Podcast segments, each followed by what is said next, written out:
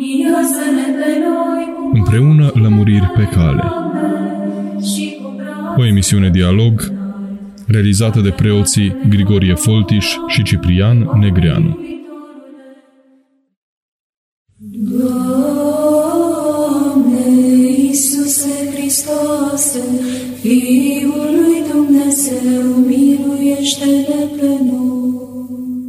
Bun găsit, dragi radioascultători! Astăzi ne reauzim la o nouă ediție a emisiunii Împreună Lămuriri pe Cale. Împreună cu mine este astăzi Părintele Ciprian Negreanu, duhovnicul studenților din Ascor. Părinte Ciprian, bine ați revenit! Bine v-am găsit. Hristoase, Fiul lui Dumnezeu, miluiește-ne pe noi. Acum uh, m-am gândit ca astăzi să analizăm un text din Evanghelia după Marcu. În prima săptămână din post ne-am aplicat asupra virtuții credinței, iar acum vreau să vorbim puțin despre mărturisire, despre spovedanie în cele din urmă, pornind de la un text din capitolul 2, primele cinci versete. Zice așa, și iarăși intrând în Capernaum, după câteva zile, s-a auzit că este în casă. Și îndată s-au adunat mulți, încât nu mai era loc nici înaintea ușii și le greia lor cuvântul. Și-au venit la el, aducând un slăbănoc pe care îl purtau patru inși. Și neputând ei, din pricina mulțimii, să se apropie de el, au desfăcut acoperișul casei unde era Isus și, prin spărtură, au lăsat în jos patul în care zăcea slăbănogul. Și văzând Isus credința lor, i-a zis slăbănogului, Fiule, iertate îți sunt păcatele tale. Pornind de la acest din urmă verset, Părinte Ciprian, haideți să vedem puțin despre mărturisire, despre spovedanie. Mă bucur că ne oprim la textul acesta și sunt multe de vorbit aici legat de mărturisire, pentru că sunt și multe greșeli ale omului uh, contemporan legat de să ne înțelege acestor lucruri. Unul dintre ele, asupra căruia aș vrea să intervin, este acela că avem impresia, citind aceste texte, că boala este un efect direct al păcatelor și am, am zice așa noi, în funcție de cât de mari sunt păcatele, atât de gravă este și boala. Nu este așa, nu este așa. Uh, Sunt nenumărate situații când uh, oameni care păcătuiesc enorm nu primesc nicio pedeapsă decât probabil o mustrare a conștiinței interioare și o anumită stare de disconfort legat de oamenii care le-au făcut rău. Dar ei pot trăi până la 90 de ani foarte bine și nu, nu vedem o legătură Directă. indiscutabilă și directă între păcatul omului și pedeapsa sau boala. Și boala poate fi îngăduită de Dumnezeu la anumiți oameni ca să oprească păcatul. Deci ea nu este o plată a păcatului. Aici- Aici aș vrea să, să intervin.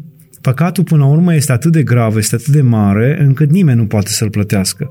Pentru că păcatul nu se oprește. Ați văzut bogatul din iad, una dintre principalele lui dorințe era să îl lase să învie el sau să-l trimită pe Lazar și să meargă să spună fraților lui și rudenilor lui să nu trăiască cum a trăit el, ca să nu ajungă și ei în iad, deci urmările păcatului acelui bogat trăiau în continuare în, uh, în frații și rudenile lui și acei oameni, continuând să trăiască cum trăise bogatul, urmau să se slășească și ei în iad. Doar asta îl mustra, îi mustra conștiința și îi rănea inima bogatului și atunci, și de aici, și din alte locuri, constatăm că păcatul, el, el și ca și gravitate a faptei și a mâhnirii pe care o aduce Mântuitorului este mare, dar el este mare și prin faptul că are o continuitate în viețile celorlalți. De exemplu, dacă tu treci strada prin loc nesemnalizat, un copil mic te vede, mai târziu s-ar putea să treacă, să treacă și el, să treacă și alții, de la el se învață și alții și unul dintre ei s-ar putea să fie călcat de mașină, ai și tu parte din vina aceea pe care tu nici nu o bănuiești măcar și de ce am făcut. Și ai o parte directă. Așa sunt foarte multe păcate care sunt ca un fel de bulgări de zăpadă care se, dau, se duc la vale și devin uh, munți de zăpadă, gesturi pe care le faci tu, vorbe, înjurături, cuvinte greșite legate de Dumnezeu, legate de Maica Domnului, legate de orice altceva, pot rămâne foarte puternice în memoria celorlalți și să încurajeze după aceea a face rău sau a neglija pe Dumnezeu sau, a, sau chiar a, a ajunge să aducă hule la adresa lui Dumnezeu. De exemplu, îmi povestea o, o femeie că n-a înjurat niciodată până la 55 de ani și când a, acum în jur de vârsta de 55 de ani au început să-i vină gânduri de hulă cu înjurături îngrozitoare și și-a adus aminte că bunicul ei când lucra, înjura lucrurile astea, au rămas undeva în adâncul minții ei și acum când cumva viața ei a ajuns la o anumită slăbiciune, când a început să slăbească puterile, când au început să se slăbească nervii, acelea parcă așezate acolo în adâncul minții ei, ies la iveală. Și își dă seama că bietul bunicul pe care ea îl diviniza până atunci, îl socotea un om extraordinar, a avut și greșeli și că uite ce efecte are și și aducea aminte că au mai fost uh, nepoți și că uite ce grozave pot fi urmările unei fapte care la prima vedere și nu jura bunicul decât atunci când, uh, nu știu, în anumite situații când se enerva cu ceva. Dar era atât de puternică uh, amintirea, pentru că atunci când omul face rău, parcă e mult mai uh, plin de prezență și atent la ce face decât atunci când face binele. Când faci bine, știți că ne punem problema asta în general, de ce copiii parcă rețin mai ușor relele noastre decât bunele? Adică noi vorbim frumos, ne manifestăm frumos cu ei și ei hm, iau partea asta, dar dacă odată zicem o înjurătură, ai o rețin și o zic tot timpul și o fac și m-au întrebat foarte mulți oameni asta. De ce odată am greșit și copilul repetă la nesfârșit și când îi spun cealaltă bună toată ziua eu spun, aia nu, nu o prinde și nu o înțelege și în timp mi-am dat seama de un lucru, că atunci când facem rău, îl facem cu atâta suflet și cu trezvie, deci, cu multă da, trezvie. Și în jurătură o spunem așa ca în transă și ne ieșim din minți și ne ies ochii din orbite și da. binele niciodată nu-l facem așa. Binele facem bleg, așa, plictisit fa- și nu ieșim în evidență în fața copilului când facem binele, dar când facem rău, suntem prin Chiar zicea, chiar zicea cineva cuvântul acesta că am ajuns, așa s-au inversat lucrurile încât rău sau păcatul este făcut cu trezvie și da. virtutea da. cu blegeală. Așa e, așa e. Ei, dar copilul care e un cronometru perfect sau eu știu, un termometru perfect, simte unde spui tu tot sufletul și când în jur de nici nu, știi, nici nu știi ce se întâmplă în jurul tău și pe zici iertați-mă, dar 15 secunde ai fost în alte lume și te mâni și te precipiți și scoți spume la gură și nu știu ce, asta îl impresionează enorm de mult. Că îmi spunea un, un tată, zice, eram într-o dimineață mi-am dat seama, părinte, că mă tot întrebam copiii de ce rețin numai cele proaste de la mine și ce? eram într-o dimineață, îi îmbrăcam pe copii, ei nu se mai termină dată cu îmbrăcatul și soția ajuta acolo și unul dintre copii, pe lângă că nu se îmbrăca și tot nu ținea mâinile cum trebuie, a zis, uite mărul care mi l-a dat mama la nu știu ce și a întins mărul și el numai de mărul ăla nu avea timp acum și a luat mărul și și-a dat o dată cu el în cap încât a zburat prin toate, și-a dat sieș cu mărul în cap, a zburat prin toate Copilul ăla cu gura căscată, wow, tata, mai fă tată. Dar era atât de impresionat de gestul ăsta pentru că era ceva extraordinar. Și zice, mi-am dat seama ce a spus dumneavoastră că ziceați că gesturile acestea de rău le facem cu atâta putere și cu atâta râvnă, încât copiii sunt pe spate, așa ceva nu văzuseră. Și mi-am dat seama că răul are o continuitate în timp, foarte urâtă, foarte... De aceea și trebuie o a doua judecată și pentru binele care se va prelungi până la a doua venire, dar și pentru rău care se va prelungi până la a doua venire. Noi în prima judecată suntem judecați pentru faptele vieții noastre de până acum și efectele faptelor noastre, dar până la a doua venire există urmări ale faptelor noastre și în bine și în rău care vor merge din generație în generație și care de-abia atunci la sfârșit le vom vedea efectul. Și uh, atunci nimeni nu poate spune că își poate plăti păcatele. Asta e o aberație. Nici nu, nu poți să-ți plătești păcatul și cred că una dintre pildele cele mai semnificative în privința asta, care să ne dă de înțeles cât de grav și cât de mare e păcatul nostru, este aceea cu datornicul cu 10.000 de talanți, care înseamnă 500 de tone de argint sau de aur, depinde de ce sunt uh, talanții. 500 de tone, adică e ceva grozav. Și atunci ideea aceasta că boala este un efect, uh, o urmare directă a păcatului ca un fel de plată, că îți plătești de acum păcatul, aceasta e doar urmarea unei înțelegeri de tip legalist al lui Dumnezeu, de tip uh, cauză-efect, în care greșești, urmează să plătești păcatul. Nu îl plătești niciodată, e o aberație, nu. În primul rând e greșită ideea aceasta legalistă, în al doilea rând nu poți să-ți plătești. Numai Dumnezeu poate să ți-l ierte și și în spovedanie.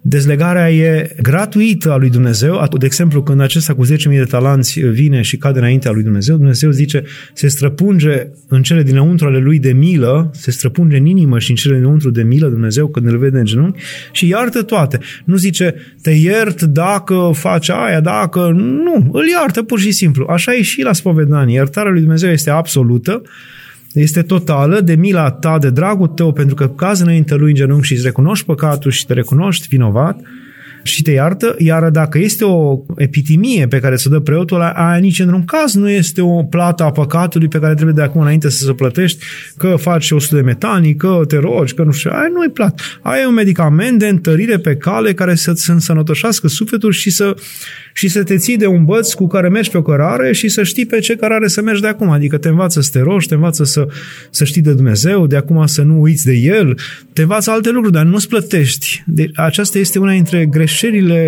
pe care le-am constatat la noi ortodoxi în ultimii ani, în ultimele generații, care cred că epitimia, ceea ce primezi la duhovnic, e un fel de plată a păcatului. Deci tu îți plătești păcatul și cu asta ai terminat. Cu... Și Dumnezeu să fie mulțumit că tu ți l-ai plătit. Nu e adevărat, nu e adevărat. S-ar putea să nu primești nicio epitimie, dar asta nu înseamnă că tu nu ai fost iertat de Dumnezeu. Ai fost iertat de Dumnezeu. Problema e ce-i faci de acum înainte. Dacă umpli iară lacul, uh, lacul vieții tale, care l-a secat Dumnezeu și a, așa, dacă îl umpli iară cu apă mâloasă și cu urâtă, făcând aceleași păcate și neîndreptându-te pe calea pe care trebuie să mergi ca să nu mai umpli lacul acela cu apă, să nu mai umpli locul acela cu apă. Așa, Părintele Teofil, Pârâianu, când m-am dus la el, nu dădea canoane și am zis, părinte, dar îmi dați canon ca să mi se ierte păcatul. Ai, ce spune Păi tu crezi că asta ți arată păcatul? Păi canonul meu este să-ți îndrepți viața, mai, să trăiești de acum așa. A, așa, să, ăsta e canonul. Deci, uh, ideea asta mi se pare greșită și de proveniență nici n-aș putea zice romanul catolică, deși legalistă de tip augustinian, și că așa ți ierți păcatele, așa ți iartă păcatele. Și, și când e vorba de boli, la fel aceeași problemă este. Nu e vorba că boala E o boala consecință. e o consecință, și că, ci e, o, e un mod de a-l ajuta Dumnezeu pe om, dacă găsește și are cu cine să lucreze, în care oprește păcatul. Deci cum altfel să oprești păcatul și știm noi bine că dacă mergem la spital e plin de cărți de rugăciune, dacă mergem la discotecă nu are nimeni nicio carte de rugăciune. Adică cu cât omul suferă și îi se blochează căile de a păcătui, el își aduce aminte de Dumnezeu și se întoarce spre Dumnezeu și uită de cele rele și se întoarce spre cele bune, cu cât omul o duce bine, nu are nicio treabă, așa, el se pare că uită ușor de Dumnezeu și se întoarce spre cele rele până la urmă de multe ori. Și cred că uneori bolile sunt un semn că Dumnezeu mai are cu cine lucra. Și aici Sfântul Ambrozie al Mediolanului spune atâta timp cât uh, cu un om se mai poate lucra, Dumnezeu e ca un medic care dacă vede că un cancer se mai poate vindeca, păi te tratează, te trece prin tot felul de experiențe, te pune la raze, te chimioterapie. Asta înseamnă că te iubește și vrea să te vindece, nu că te pedepsește și plata păcatelor. Știți ideea asta cu plata păcatelor? Nu, no, prin plata păcatelor. Nu e adevărat ci că e o șansă pe care Dumnezeu ți-o dă, mai are încă încredere în tine, nu totdeauna ai boala. Nu totdeauna e boala. De multe ori sunt întâmplările exterioare.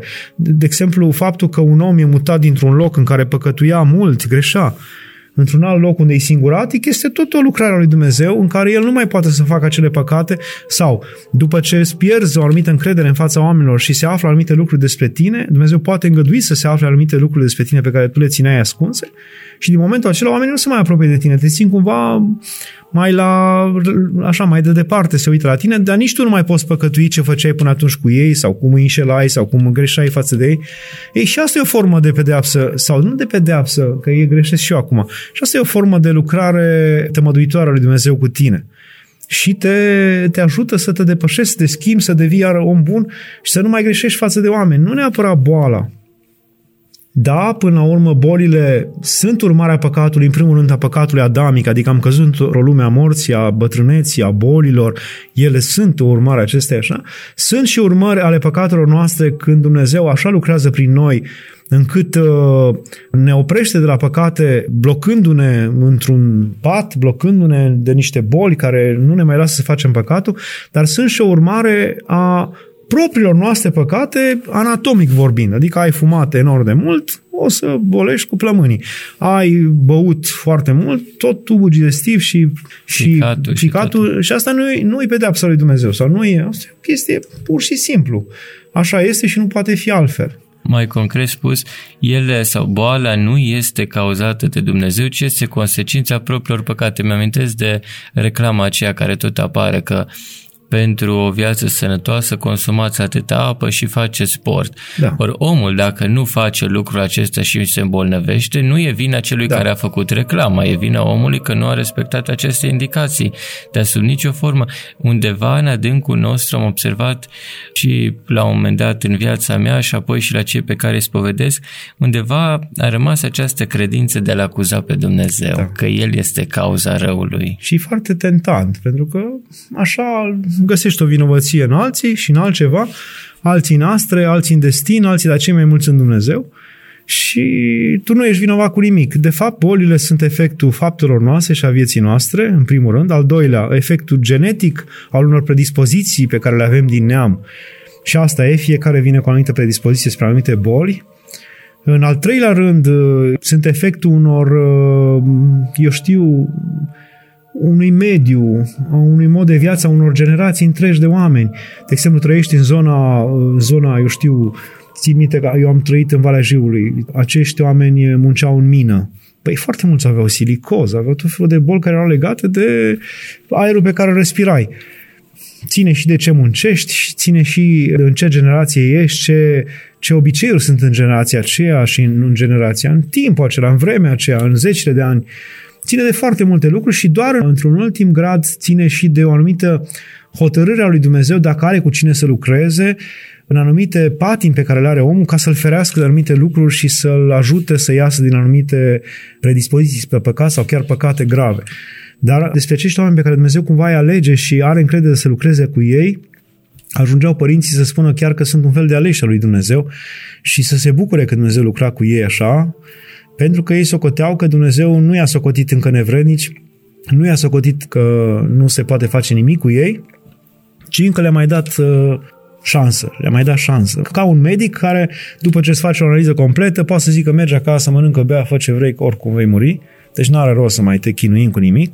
Sau un medic care zice, me, dacă ții așa, dacă faci așa, dacă luăm alcoolul, dacă luăm băutura, uh, fumatul, dacă faci așa, dacă faci așa, dar lucruri care la prima vedere par chinuitoare, s-ar putea să izbutești și să ieși la liman și când vin bolile, de multe ori Sfinții Părinți socoteau acestea ca pe un uh, semn de la Dumnezeu că încă mai lucrează cu ei și că încă Dumnezeu are încredere în ei ceea ce e imens. Deci o diferență totală față de ideea ești păcătos, a venit asupra ta plata păcatului, ceea ce mi se pare o prostie, pentru că ne uităm, au fost ființi care de, de, din tinerețe au fost bolnăvicioși, bolnavi, necăjiți, de tot felul de boli, chinuiți. Păi ce putem spune că aceia erau niște păcătoși notorii care numai necazurile la Dumnezeu sau creștinii nu-i vedem mai sănătoși decât ceilalți. Adică nu, dacă ești creștin, ai venit în biserică, gata, n-ai nicio boală. Nu, din potrivă, la fel ca ceilalți, sau poate mai mult chiar. Aș socoti de multe ori chiar mai mult ca ceilalți, pentru că Dumnezeu lucrează în mod special cu acești oameni și îi ajută.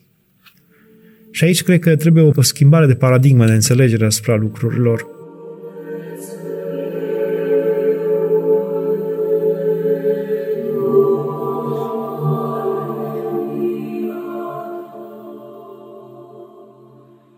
Părinte Ciprian, așa cum uh, ați nuanțat și e, cred că e foarte important ca radioascultătorii să rețină acest aspect, fiindcă s-a îndătinat această percepție a faptului că noi ne plătim sau că putem să plătim cumva păcatele noastre, lucrul acesta, așa cum ați explicat foarte bine, nu este adevărat, dar mai cu seamă pentru faptul că păcatele noastre au fost plătite deja da. și cele pe care le-am făcut și cele pe care le vom face prin jertfa Mântuitorului. Vorbiți-ne puțin despre această înțelegere care cumva să rămână în mintea radioascultătorilor. În ce fel păcatele au fost plătite prin jertfa Mântuitorului, chiar și cele pe care le vom face?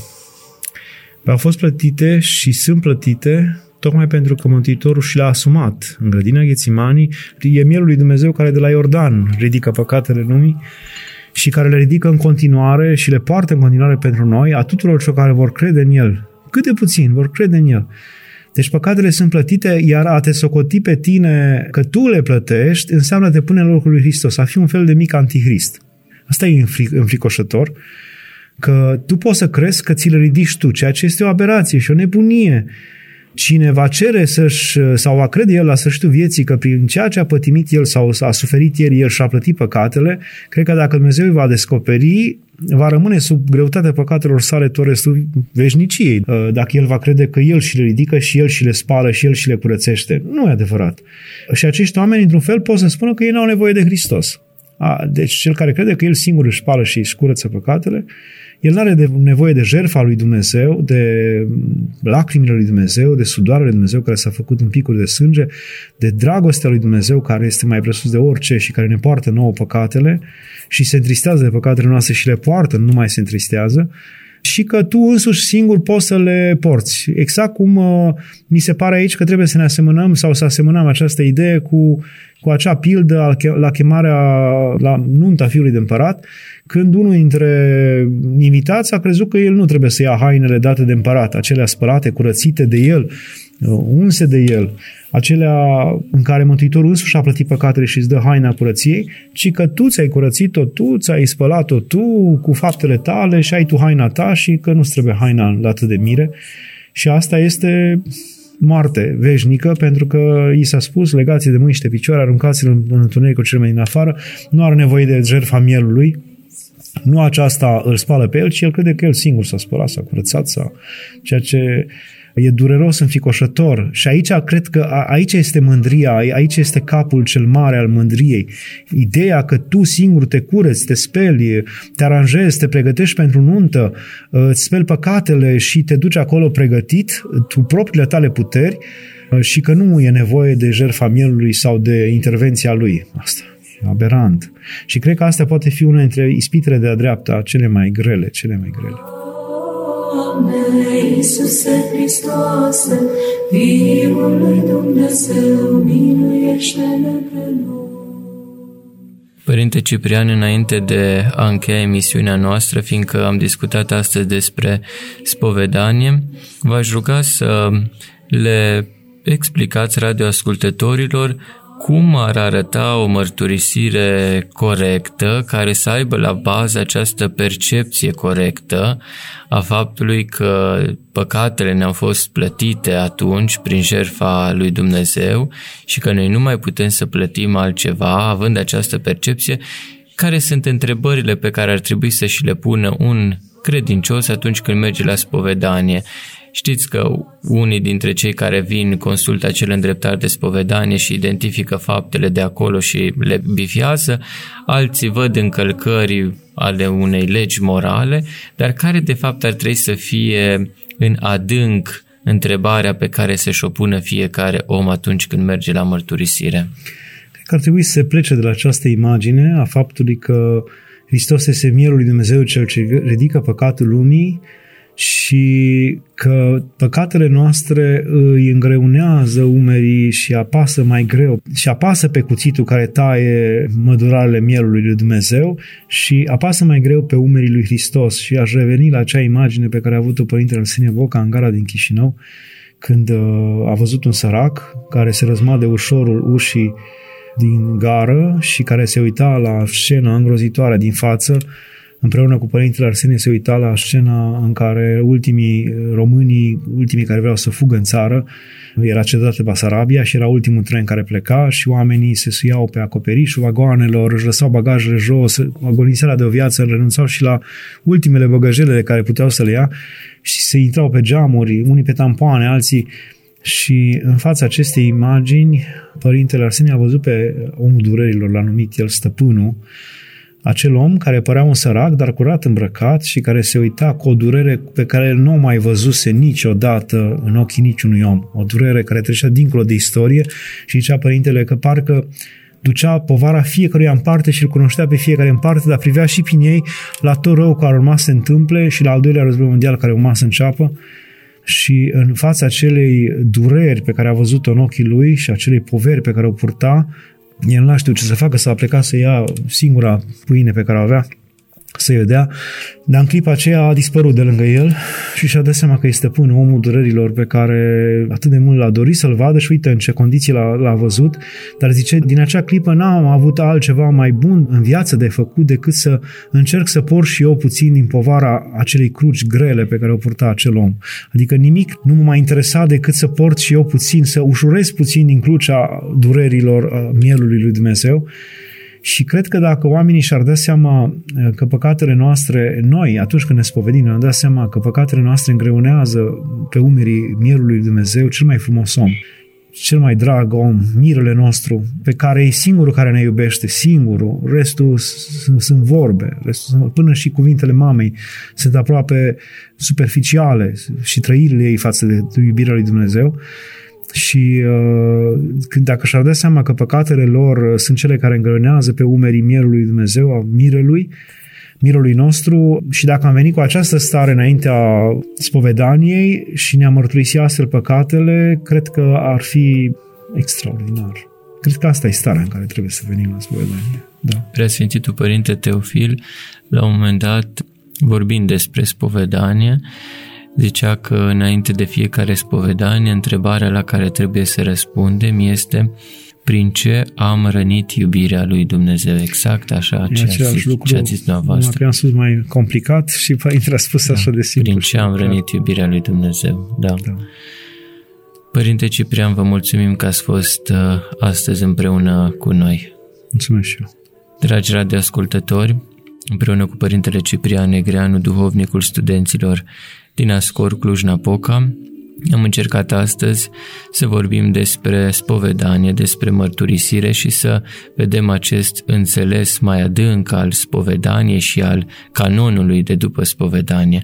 Până data viitoare vă dorim toate cele bune și un post cu folos în continuare. Amin.